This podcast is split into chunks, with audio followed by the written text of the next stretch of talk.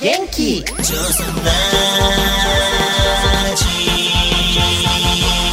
さあ始まりました。ジョソラジ。女装パフォーマーブルボンヌが色とりどりの皆さんとご一緒に耳で楽しむバーのようなネットラジオへようこそ。この番組はスタート Your Rainbow 株式会社キャンピーの提供でお送りします。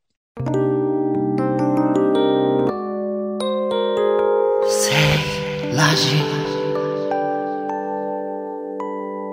第1週は性ラジ。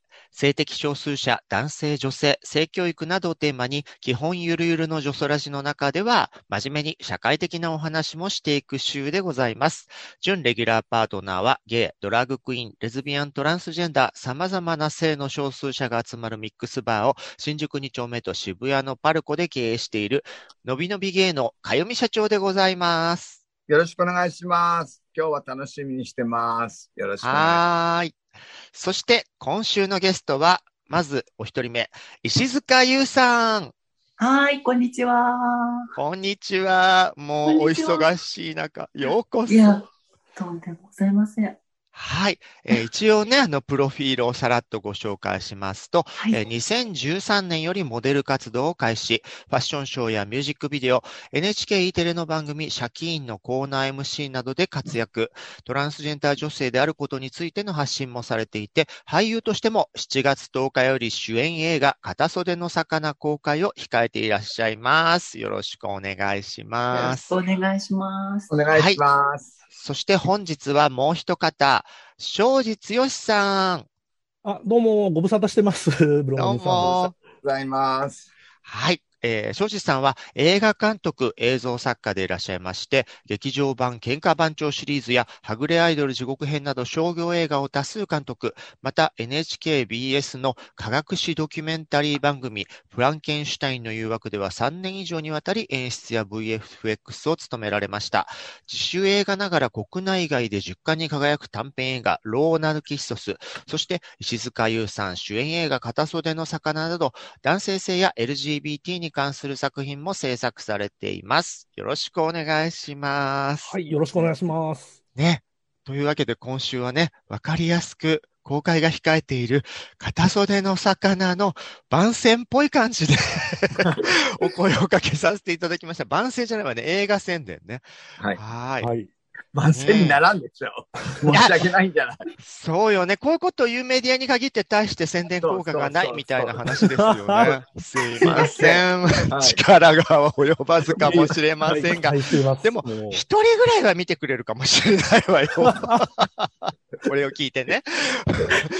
ね 前もなんかをね、おすすめしたら、か買いましたとか見ましたっていうのがお便りできたので、あの、そんなね、何万人と こう見ましたってことはないかもしれないですけど、少しぐらいは効果があると思って、ぜひご協力をお願いいたします。よろしくお願いします。はい。ありがとうございます。ね、あの、一応月曜日はゲストさんのこうご紹介とかヒストリーとかをお話しいただくことが多いので、今日もお二人それぞれのお話を伺おうかなと思ってたんですけど、あの、オープニングでもプロフィールで石塚さんが、こう、トランスジェンダー女性として発信しているっていうね、言葉を入れたんですけど、はい。今日ね、あの、後半で扱うフレッシュトピックなんかでもちょっと出てくるネタなんだけど、こう何か活動するときに、そこの部分がね、こう、強調されることみたいなにはね、うん思うところあると思うんですけど、はい。これ毎回ね、あの、別にどんな人でも子供の頃の話とか聞いてるので、あの、ゆうちゃんだけ特別にお願いっていうわけではないということで、どうかご了承ください。はい。じゃあ、まずはゆうちゃんから伺っちゃおうかな。はい。えー私とゆうちゃんは実は最初、あの、NHK の E テレの番組でご一緒したんですよね。そうでしたね。う。うんん。あれってあの、おぎママとかがお出になってる噂の保護者会でしたっけ？はい。そうですね。あれで、その、ま、学校をテーマにした、教育とかをテーマにした番組だったので、こう学校教育の中での性の少数者の問題として、私はまあ、当時は女装とかしてなかったんですけど、ゲイという部分が大きかったのかな。それで、あの、ゆうちゃんはトランスジェンダーという部分での、あの、子供時代のね、思い出なんかを話させていただいて、いきなり隣にどぎついメイクのおばさんだかおじさんだかみたいなのがいて、弾いてなかった？大丈夫？あの時は。そんなことはなかったんですけど、私、あの、ブルボンヌさん前からね、あの、うん知ってたので、はい。ありがとう。すごい緊張しちゃって。え？やっぱ、あの、怖そうなババアだなみたいなのじゃなく？違う違う違う。お美しいなと思って。いやいや、ちょっとそこまで言うと、モデルさんにそれ言われると、なんか、逆にちょっとね。もう頑張ってあれですから。でもね、本当にあうのん、ゆうちゃんが横で緊張してらっしゃるんだろうなっていうのは、なんかオーラで伝わってきた。もうね、手に汗握ってたんです、あれでも私になの？それともその、ああい違うう場で喋ることに？そう、あの、ね、そうだよね。テレビもほとんど初めてだっうんたし、うんうんなんかね、すごいいろんいっぱい人がいて、そうだよなんかいっぱいカメラがあね。って、大きいスタジオで。うん、私もそこそこなんか経験値高めたけど、いまだにやっぱテンパるしね。そうなんですうか、ん。なんかもうね、ひ人の違いみたいで、気にしない人は気にしないけど、うんうん、ずっと出続けてても気にする人は気にするみたいなところはあるから、ゆうちゃんとか私は結局ずっと緊張しちゃうタイプかもね。そうですね、多分ずっとね緊張するタイプ。かわいいよね、そんなところ、うちらね。かわい い。ずずうしくふてぶてしくなれないよね。ねはい。まあ、そしてね、ちょっと緊張されつつ、でも、その時になんか、ああいうのってやっぱ直感のね、感触とかで言うと、すごいいい子、いい子そうなオーラで、なんか、こう、姉、姉さんになった気持ちだったのよね、あの時。嬉しい。うん。あまあ、私はね、こう、こう詳しく言えばゲイの女装パフォーマンスであって、まあ、トランスジェンダー要素は少ない方かもしれないけれども、なんかあの時は、こう、大丈夫よっていう思う姉さん心がくすぐられた感じだったのを覚えてます、すごく。はい。で、その後は、なんか一瞬賑わったあの、SNS のクラブハウスという場所でね、はい一緒にお話ししたりとか、本当にあれ一瞬だったよね。楽しかなんかったんですけどね。ねえ、あの、落ち着いてきてしまった最後の方に、ゆうちゃんがこう開いていた部屋で、はいクラブハウスにはもう誰もいないってずっと繰り返しつぶやいてたのがすごい面白かったです。やってたでしょ？やりました。ちょっと面白いかなと思って。ね。はい。で、あとはこの間ね、あの、東京レインボープライドのオンラインバージョンで、えー私がまあ司会をさせていただいている中で、えーパンテーンのモデルさんとして、その辺の思いをね、出演して語っていただいたというので、えーおし主にお仕事とかで、オンラインとかでもね、うんあの、お話はしてきたんですけど、今日は本当じっくりという感じでね、お話はい伺える機会で楽しみにしております。はい。えー、どうしようかな。庄司監督、先にじゃあつながりだけお話しちゃいましょうかね。今なんかね。俺はいつ話せばいいんだみたいな気持ち いやで。いや、そんなことないですよ。もうじっくり、じっくり聞いてまから。可愛い顔してずっと聞いてる。ね可愛いよね。かやみさんやっぱ好き？庄司監督。可愛いよね。可愛いよね。私も可愛いなと思ってます。はい。まあ、ゲイ全般にモテそうだよね。監督はゲイをカミングアウトして活動されてらっしゃる。えっとですね、僕はあの、正確に言うとゲイではなくて僕はバイセクシャル。あ、あ、そうなんですね。はいごめんなさい。しかも。はい。しかもこれ今、収録ではありますけど、こう、聞きながら 言っていいのかって確認するってひどい話よね。あ、そう、全然大丈夫、大丈夫ですけど。はい。あ、バイセクシャルとして、そうそうなんです。はい。実えーは。そうなんですね。いや、ちょっとす素敵ね。素敵ねっていうのもあれなんですまあ、けど、珍珍しいですよね。あの、でも。この問題もね、なんか本当掘り下げるとあれなんですけど、ええバイセクシャルを公言してる方って実はとても少ないイメージありますよね。そうなんですよ。うん。この辺もね、本当全然まるっと一週間のテーマにできるぐらいのあれなんですけど、あじゃあ、バイセクシャルをえ公言はされている庄司監督なんですね。はい。で監督とは実は、えー私が、あの、同じく司会をさせていただいている、レインボーリール東京というね、えー昔は東京レズビアンゲイ映画祭という、はい、名前だったものなんですけれども、そちらのあれは2019年2018あ、18年なね。そう18年の時に、えっ、と、コンペティションのね、こう、いろいろな、応募作品が紹介されるところの授賞式でお会いしてるんですよね。そうですね。あの、はいそれは、そう、ローナル・キソスという、はいあの、ゲイのおじいちゃんの、まあ、SM を絡めたラブストーリーで、はい。うん。まあ、そこで、えっと、その時は、えっと、グランプリをいただきましたね。うんそれはい。はいありがたいことに。はい。あの、ゲイのおじいちゃんのね、こう役やられた俳優さんも現場に来てらっしゃって、なんか直前にね、なんか裸で鞭打たれたりしている姿を見てたので、なんかこう、唾を飲み込みながら、あら、この方だわ、思って。で、あと、あのおじい様、おじい様ですよね。あの、あのお兄様って、あの、片 袖の魚にもお出になってましたよね。あそうです、そうです。はい。うんあの、魚屋さんだ。そう、魚屋さん。ね、熱 帯魚屋さんね。魚屋さんって言うと、どっちかというと死んだ方を売ってる感じで。熊の実をくれたおおじいちゃん、おじいちゃん、おじいちゃんですね。はい。熱帯魚屋さんのおじいさんすいません。そう、やっぱり社長天然なんですよ。はい、そんな、あそこで最初お会いしてて、あの時ね、あの、もうちょっとほっそりされてたのよね、監督ね。そうですね。あそこは、あの、はい。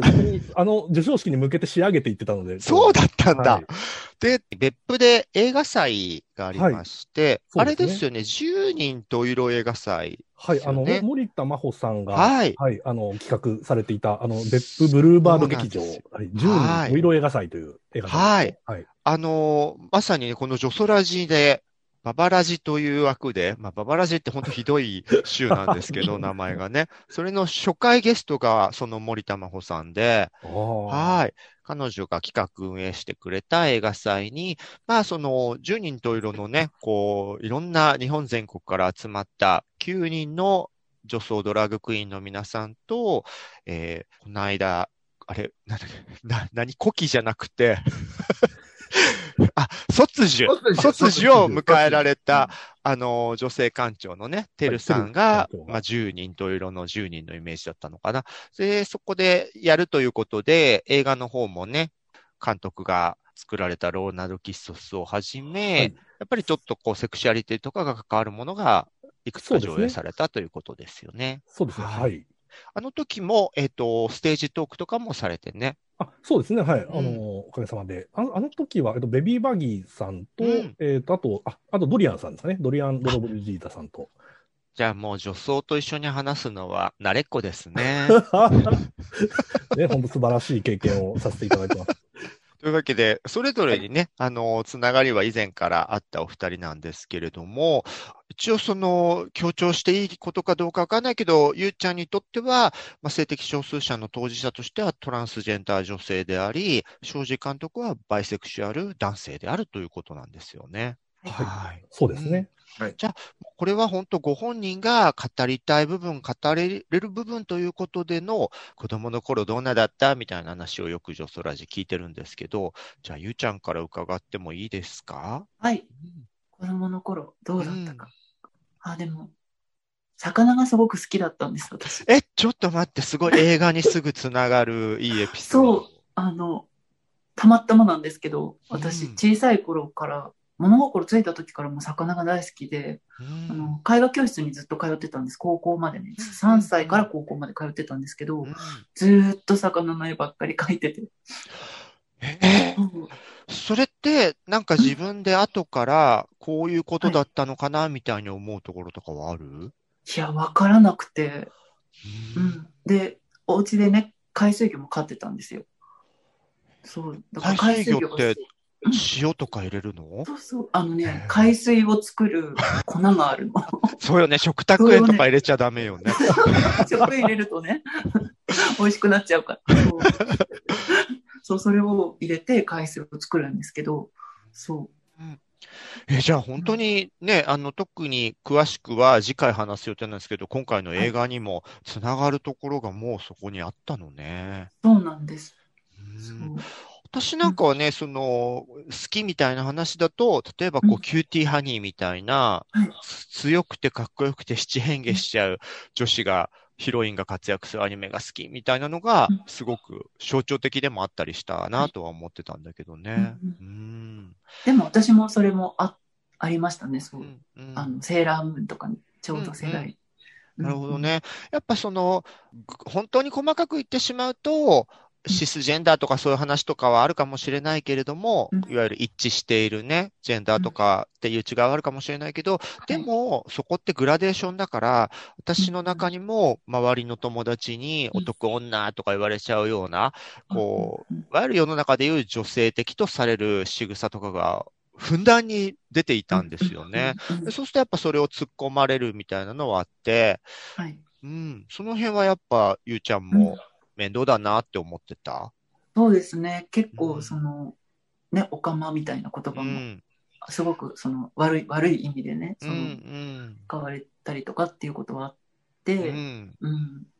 ゆうちゃんの時代もやっぱそのワードだったのね。そうですね。同じ。だうん、私の時代でも一番多かったのは男女だった。ああ、男女は逆にあんまり言われたことなかった。本当、うんなんかね、ちょっと古いみたい。こういうところに世世代が出ちゃうのよね。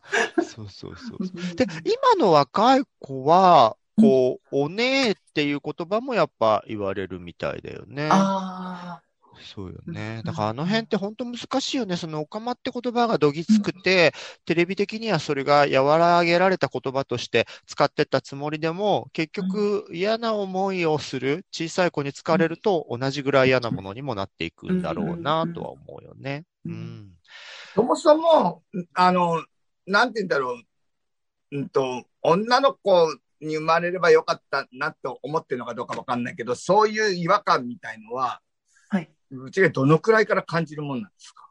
あの、私の場合はですけど、物心ついた時にはもう、一番最初の記憶がそれが嫌だっていうエピソードを覚えてて、なんか、セーラームーンごっこをね、しようと思って、みんなと、なんかね、あの、父兄さんのボランティアのは方が作った衣装があったんですよ、幼稚園い。に。はい、はい、はい。うんそれを、はあの、スカートを履こうとしたら先生に止められて、うんで、なんでって思ったのが一番最初の記憶なの。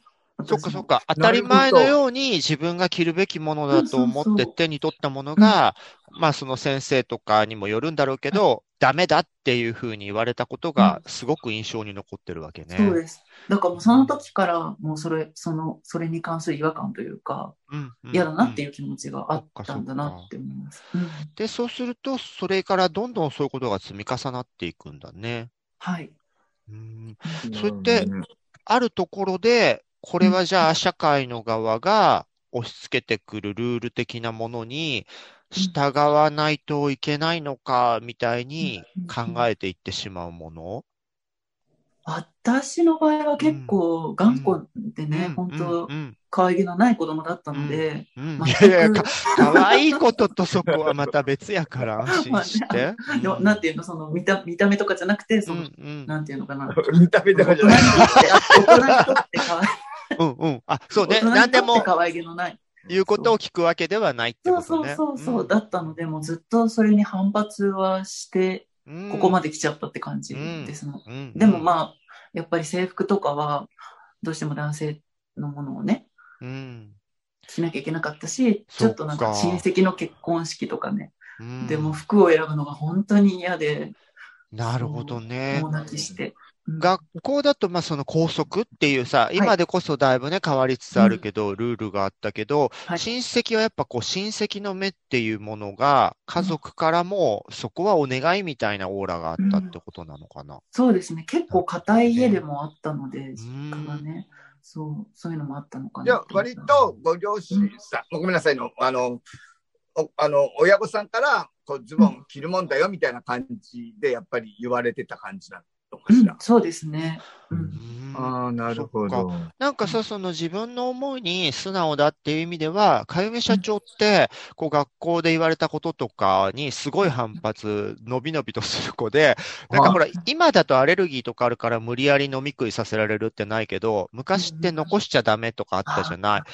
ああいう時に、こう牛乳飲めないって言ってんだよって、こう先生に牛乳を投げつけるみたいな 強い子だったんだって。で、でそれで親が呼ばれるわけですよ。それはい2年生だったかな、小学校。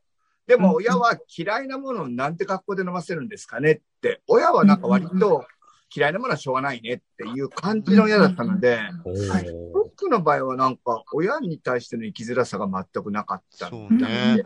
怒られたことないんですよね。すごいでしょ怒られたことがないってね。すごい。うんすごいですね。ジョージさん怒られたことある親御さんから怒られたことあるってイメージあります？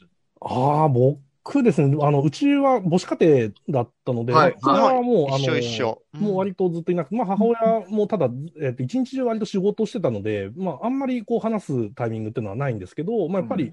あの、その分、こう、一緒にいられる時には、こう、なんかこう、構ってあげなきゃみたいな気持ちになるのか、まあ割と過保護な感じになりがちで、あ結構きつく、あの、いろいろ言われたりってことはありましたね、子供の頃は特に。、いや過保護だけど厳しさとかも構われたってこと？そう、そうですね。なんかこう、あの、もっとこうしな、こうしなさい、ああしなさいっていうのは、意外とこう、強く、きょ割と教育ママっぽい感じだったか。かもしれないですね。とね。まあその辺の環境によってもね、自分のある姿っていうものへのね、肯定感かどうかっていう分かれ目なのかもしれないけどね。でも今は、まあまあ厳しかったようだけど、ゆうちゃんはすごくそこはをまっすぐにね、こう表現されてると思うんですけど、うん。それはやっぱり今は、今は、ごめんなさい。今は親御さんはどんな感じなんですか、あごめあんなさいの、ちゃんと中学生の時にね、うん。学校に行けなくなっちゃって、こうん。の自分の抱えてる葛藤とかの話をしたんですけうん。ど、それからはすごく、あの、ちゃんと動いてくれてというか、そっか。まあ、うん。最初のうちは一般的な感覚で、やっぱりはい。ね、そんなにみんながそういったテーマについて知識があるわけじゃないから、うん。あの、当たり前のような感覚でし、しつけのように言ってたことが、この子にとっては本当に苦痛だったんだってことをそこで理解してくださったってことよね。はい。うん。あ、素敵。対話ができてよかったよね。はい。うん。いや、なんかだから本当にこう、お姉度が強いゲイの人と、こうトランスジェンダーの女性の人って、幼少期はちょっと近い体験をしてる面はあるよね。その辺も本当グラデーションだなと思う。うんでもさ、ブルさんは別におちんちんが嫌だとかっていう、何し、こう、ひんむきたいとかいう。ひんむくって言うとさ、言葉の意味が違って、ひんむくぐらい普通の人もみんなしてるわよ。ああのあの、なんか、なくしたいとかね。な。くしたいぐらいとは思ったことないわけじゃない、でもそれもトランスジェンダーの中でも、その生殖期があることが本当に苦痛だって人と、そこはそそれほどテーマじゃないって人がいたりもするから、そこもやっぱりグラデーションなんだよね。う。ん。うん。だから、そのジョソラジのね、あの名物おばさんみたいなので、佐世子さんって方が、あの、ジョソラジって州にはいるんですけど、ずっとゲイのお友達として、まあ、お姉度の高いゲイとして四半世紀、こうピンクレディーを一緒にやるみたいな仲だったんですけど、やっぱり途中でほぼストレートの彼氏ができて、で今もその方と同同居、同棲してるんだけれども、そうするとやっぱ愛されていく中で、女性として愛される気持ちみたいなことを、あの、封印してたんだな、みたいな気づきがあって、だから自分は、こう、無理に男っていうふうに考えなくていいんだっていうので、まあ、こう、揺れ動きはあるけど、トランスジェンダー性みたいなのもはっきり認めたっていうのがあってね、私としても仲の良かったゲイの女装パートナーが、そういう感情の変化を目の当たりにしていたので、すごくその辺はいろいろあるんだなって本当思いますね。まあ、ななんか、サセちゃんの場合もそうだけど、自分が持ってる女性性もそうだけど、相手から求められるものも大きいじゃない？うんうん。うん。あのね、ストレート男性から言い寄られて、付き合うようになってもう何年も経つから、うんそうなると、やっぱり求められる性っていうのもあるんだろうなっていうのを。多分、正確に言うと求められることで気づいていくことがあるっていうのに近いのか。もしれないね。うん。はい。じゃあ次に、庄司監督のヒストリーも伺っていい？はい、はい、どうぞ。どんな子供だったのかな？そうですね、子供。まあ、あの、でも僕はあの SM が実は好きなんですけど子、供の頃から？そう、そうなんです。でも実は割ともう物心がついた時はもうあ3歳ぐらいの時にですね、あの、うんアニメの一休さんがあるじゃないですか。はいはい、新右衛門さん。はい。新右衛門さん。まあ、新右衛門さんでの、僕あの、一休さんがあの、一休さんの方なのねはいあの、柱に縛られて、こう、あの、泣きながら、こう、なんか柱に縛られてる、あの、そういうアニメのシーンを、なるほどね。ええ。摂取涙のネズミの図みたいなの、一休さんもあったんだ。そうです。なんか確かそういうシーンがあってですね、なんかそこに対して僕ものすごくこう、ムラムラしていた記憶があってですね、3歳ぐらいだと思うんですけど、ええ。はい。でもそれってね、なんか全世界的なゲイあるあるで言うと、特撮の、こう、ちょっと怖いシーン、改造手術シーンみたいなのって、割と反応するゲイフェティシズムってあるみたいよねそうで。すねいいですね、そういうのもね、本当に。確かに子供が触れる映像の中で、あの悪役の地下組織って、ほとんど SM クラブと変わんない光景よね。いや、確かにでもそうですよね。そうそう。そこでね、そうそう、はい改造されちゃうってかなりプレイ感あるもんね。そうじゃですね。じゃあ逆に言うと、なんだろう、そのゲイ性とかバイセクシャル性っていうよりは、SM 性みたいな方が先になってる感じなの？そうですね。多分そっちの方が先なんですよね。はい面白い。なるほどはいはいでもね。なんか小学生ぐらいの時に、まあなんとなくその林間学校とかかで一緒になった男の子がいいなと思ったり、まあちょっとそういう感じになったりはあったんですけど、この流れで林間学校ってワード聞くとなんか漢字間違えちゃいそうでいいですね。はいごめんなさそうですね確い。かに。だね、すごいね、そんな子供の頃からハードコアな妄想とかが渦巻いてらしたのそうね。いや、そうなんです。でもそれをこう引きずったまま、あの中学に入った時に、僕の場合、あのちょうどタイめちゃめちゃタイムリーなあの、ホモーダホモが来てしまってですねはいはいはいはい、あそこでガツンとやられてしまったんですね。それはどういうガツンだったんですか、それはもう、あの、なんですかね、まあ、ちょうどやっぱり中学校の時に、えっ、と、まあ、同じ学校に、もうものすごい好きな男の子が、うん。まあ、同級生がいたので、うん。まあ、このホモーダホモがもう世の中の男性同性愛者のイメージがもうホモーダホモになっちゃってたじゃなないるですか。ほど。はい。で、僕もあれと同じだと思われると、これはまずいぞって、もう絶対に隠さなきゃいけない。この彼が好きだっていうことをかんもうバレてしまったらどうなるかわからないっていう怖さはすごくありましたよね。だからそっ。か、自分に芽生えた同性への思いが気持ち悪くて滑稽なものっていうのに結びつけられちゃったのね。そうですね。はうい。んまあ、それでさらに、まあ、僕、その、ずっと SM が好きだというのもあありましたし、まあ、あとあの実は、小学校からずっと絵は描いていて、まあ、あの、うん中学校ぐらいで、まあ、今でいういわゆる萌え、萌え絵みたいな、萌えイラストみたいなのも少し実は描いてたんですね。萌えは BL 的な感じってこと？いえ、まあ、全然あの、あ BL あという感じではないんですけど。少女っぽい感じだ。そうですね。はい。うんでまあ、それも、あの、ちょうど宮崎努事件というのが、あのあ覚えてらっしゃるあ、はいはい、もちろんもちろん。はい。はい、もうあの世の中のオタクがもう完全に叩かれてしまったという、はいはいまあ、はい。あれも同時期に起 きてですね、はい、だもう SM、あの同性愛、えーまあ、あとオタク。というこの三重苦があのかかってきてですね、これ、どれもあ。の知られてはいけないんじゃないかっていうので、もう、はい、中学生で一回もう完全に心がこう閉ざされてしまったというのがありますね、でも。自分が好きなものを自然と好きに感じるものが世の中では受け入れられないものばっかりだって思い知らされた子供時代だったのね。閉ざしてる時ってどういう感じなんですか？なんかもう他人を演じてるみたいな感じなのかしら？そう、もう、でも本当にそうですよね。あともう他人の目が気になって仕方ないというか、もうあの道ですれ違う人が全員自分を笑ってるような気持ちになってしまっていて、もうだからちょっと、今にして思うと、まあ神経症だし、多分鬱だったと思うんですけど、あの、例えば髪型とかもですね、なんか、あの、しっかりセットされていないと人前に出てはいけない気がしていて、あの、今本当おかしいんですけど、前の晩にお風呂に入って、もう髪型セットして、もうガチガチに固めて寝て、起きて、はい、そうで学校に着いたらまた直してとか、それぐらいやらないともう怖くて外を歩けなかったんですね。特に中うん中3の頃ですね。これね、上社長が人目を全く気にしないで生きてきた人なので、今、きょとんとした顔してるんだけど、もちろん二、度と会わないかもしれない。まあまあ、その通り過ぎの人はってことでしょ？でも監督ももちろんそういうことが強い方かもしれないけど、社長は真逆でなさすぎる人だからね。あの、普通の人中間ぐらいだと思うわ。そうです。それ羨ましいですよね。も そうそう私はだから、あの、社長みたいな人が羨ましくて、どっちかというとベースは庄司監督とかゆうちゃんみたいなことが自分もとってもあった人なので、まあそういう意味でね、上社長が逆に素敵には思えるんだけど、でも上社長が標準では決してないからね、すごいびっくりした顔してたけど。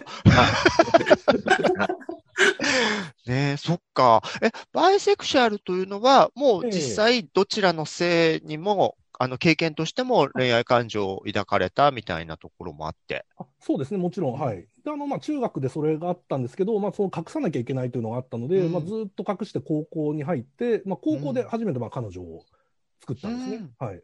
あの、ちゃんと僕は女性と付き合わなきゃいけないというのが、なんか、なんとかそう思っちゃったんですね。背中を押すそういう感情があって付き合ったけど、恋愛感情もちゃんと生まれて、あの、はい、ちゃんとありましたね。よかったはいよかった。うん。はい。だから先に経験したのは女性の方が先です、経験は。あら、はい。うーんあ。ら、じゃあこの中で唯一の経験者なのかもしれないわ、女性とも。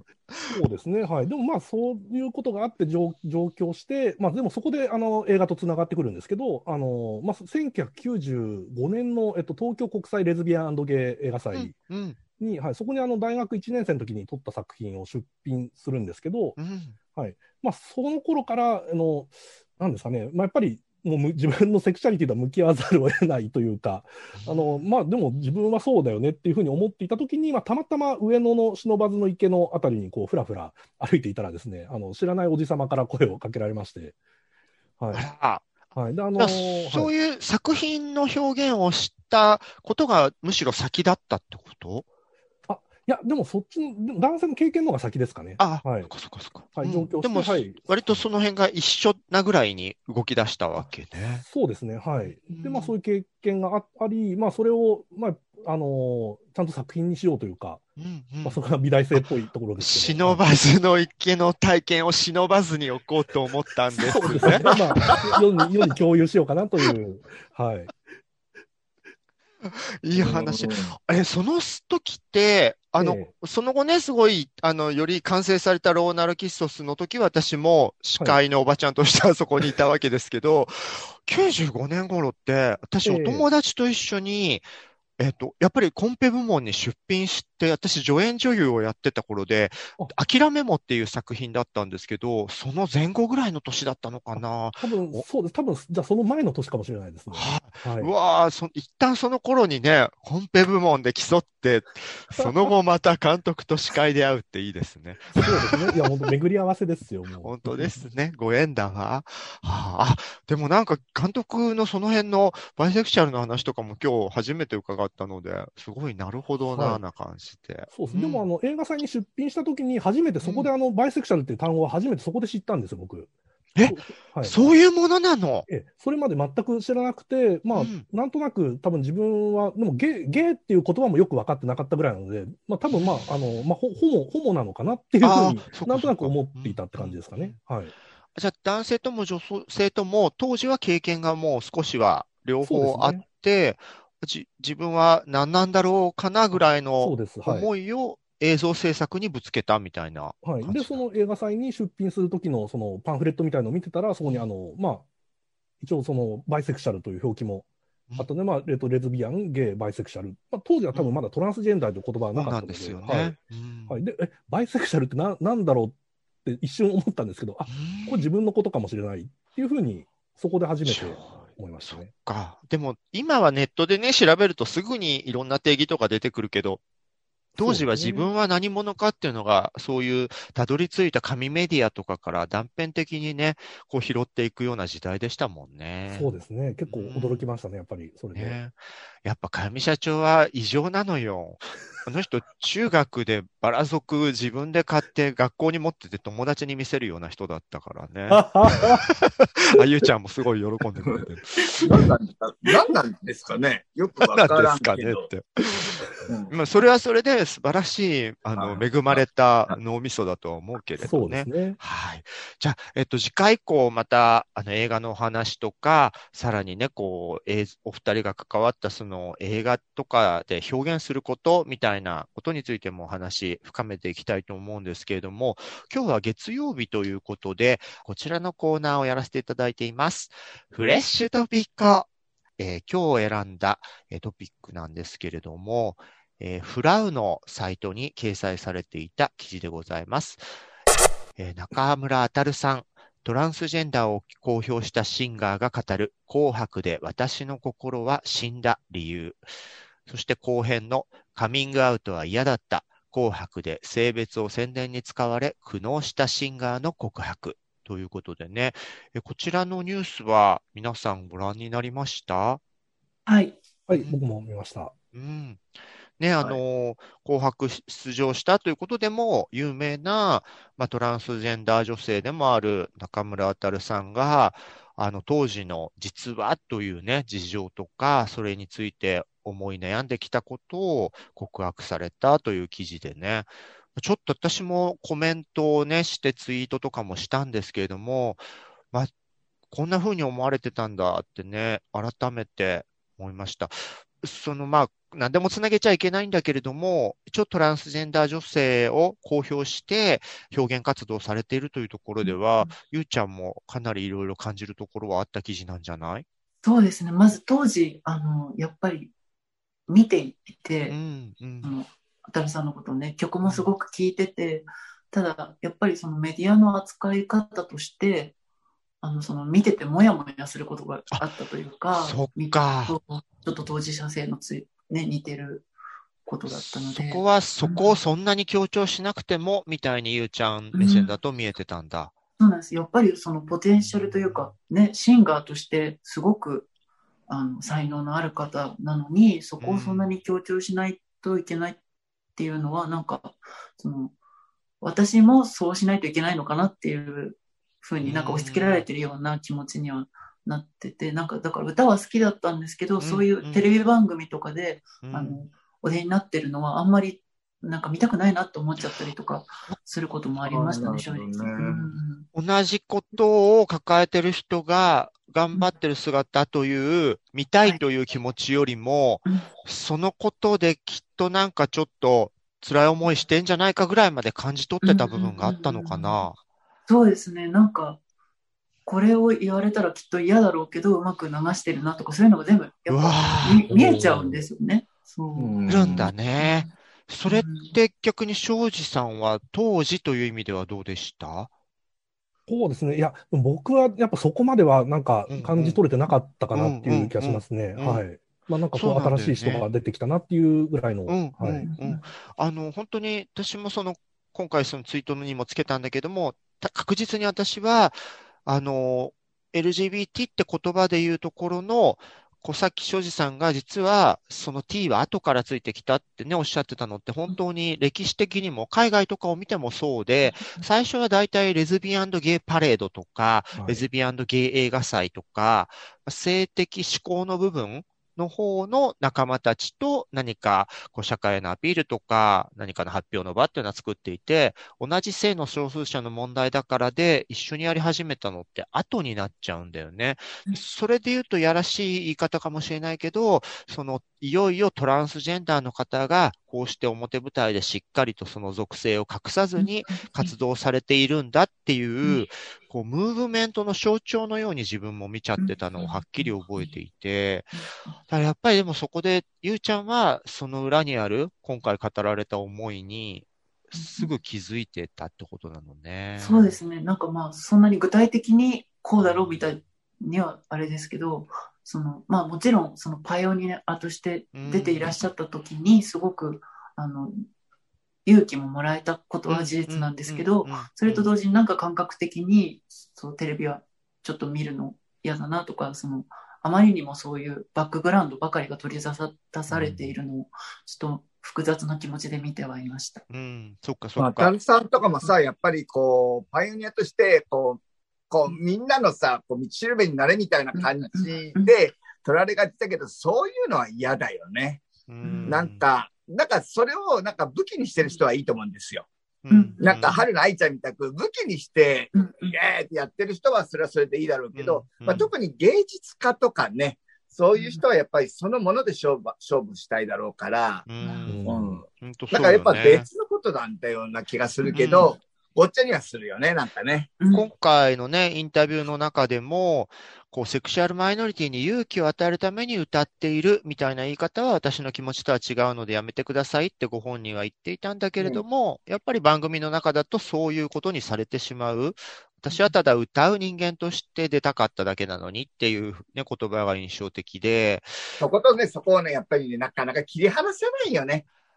受け取った人が、受け取った人が勇気をもらうという事実はいいと思うんだけれども、うんう。ん。発信している方がそれを目的にしているっていうのはまた全然別だもんね。そうそうそうそうそう。その辺ってゆうちゃんは自分の活動ではどう思う、そうですね。私もまあどうしてもそういうことをね、発信して、しないといけない部分もやっぱどうしてもあるし、まあまた、ある意味では責任もあるっていうふうに思っちゃってる部分もあって、うん。ただそこが、やっぱ自分の中でも行き過ぎちゃうこととか、うん。なんかちょっとここまで別にそれを押し出さなくてもよかったなとか自分で反省することもあったりとか、まあでもうん。そうやって取り上げてもらってることはもちろんありがたいなって思ってはいるんですけど、うん。ま今の世の中での限界というか、うん。ね、そういう人がまあいなければ次につつながらないっていうのも思いつつ、うんそこ本当難しいよね。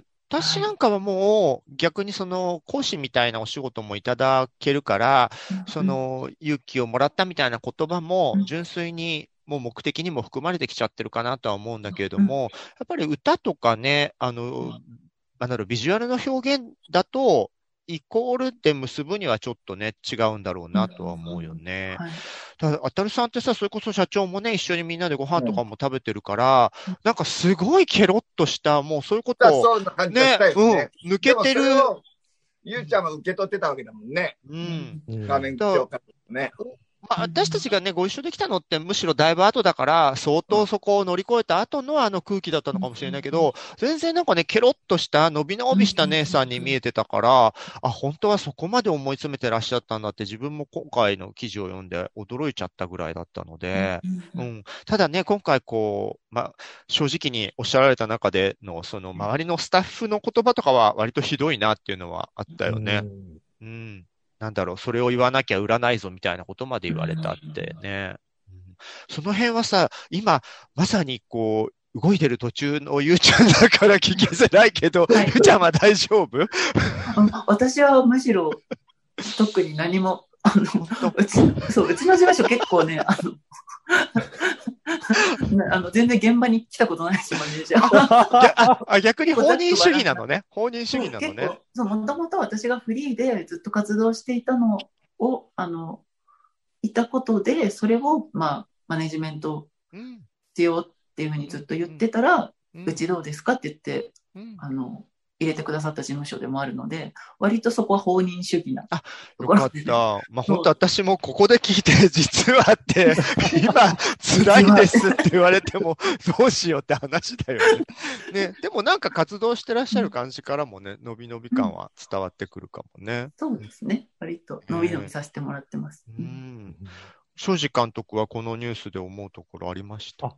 あでも今、今まさにでも僕らは、まあ、この映画をまあ宣伝するために、まあ、石塚さんにいっぱいこういろんなところに出てもらったりとか、まあ、その宣伝の文句の中で、やっぱりその日本で初めてトランスジェンダーの当事者の俳優を一般公募で選びました。うんうんあのそうだねトランスジェンダーです。トランスジェンダーですっていっぱいいっぱいこう言わなきゃいけない、うん。まあ、シチュエーションがあってですね、うんそれってやっぱりなんか石塚さんにとって大丈夫かなって思う、ちょっと心配する面は正直ありますよね。うんやっぱりなんかこの誰か一人がもうトランスジェンダー代表ですみたいなアイコン、トランスジェンダーアイコンですみたいな風になっちゃうのってやっぱり怖いじゃないですか。そうだね。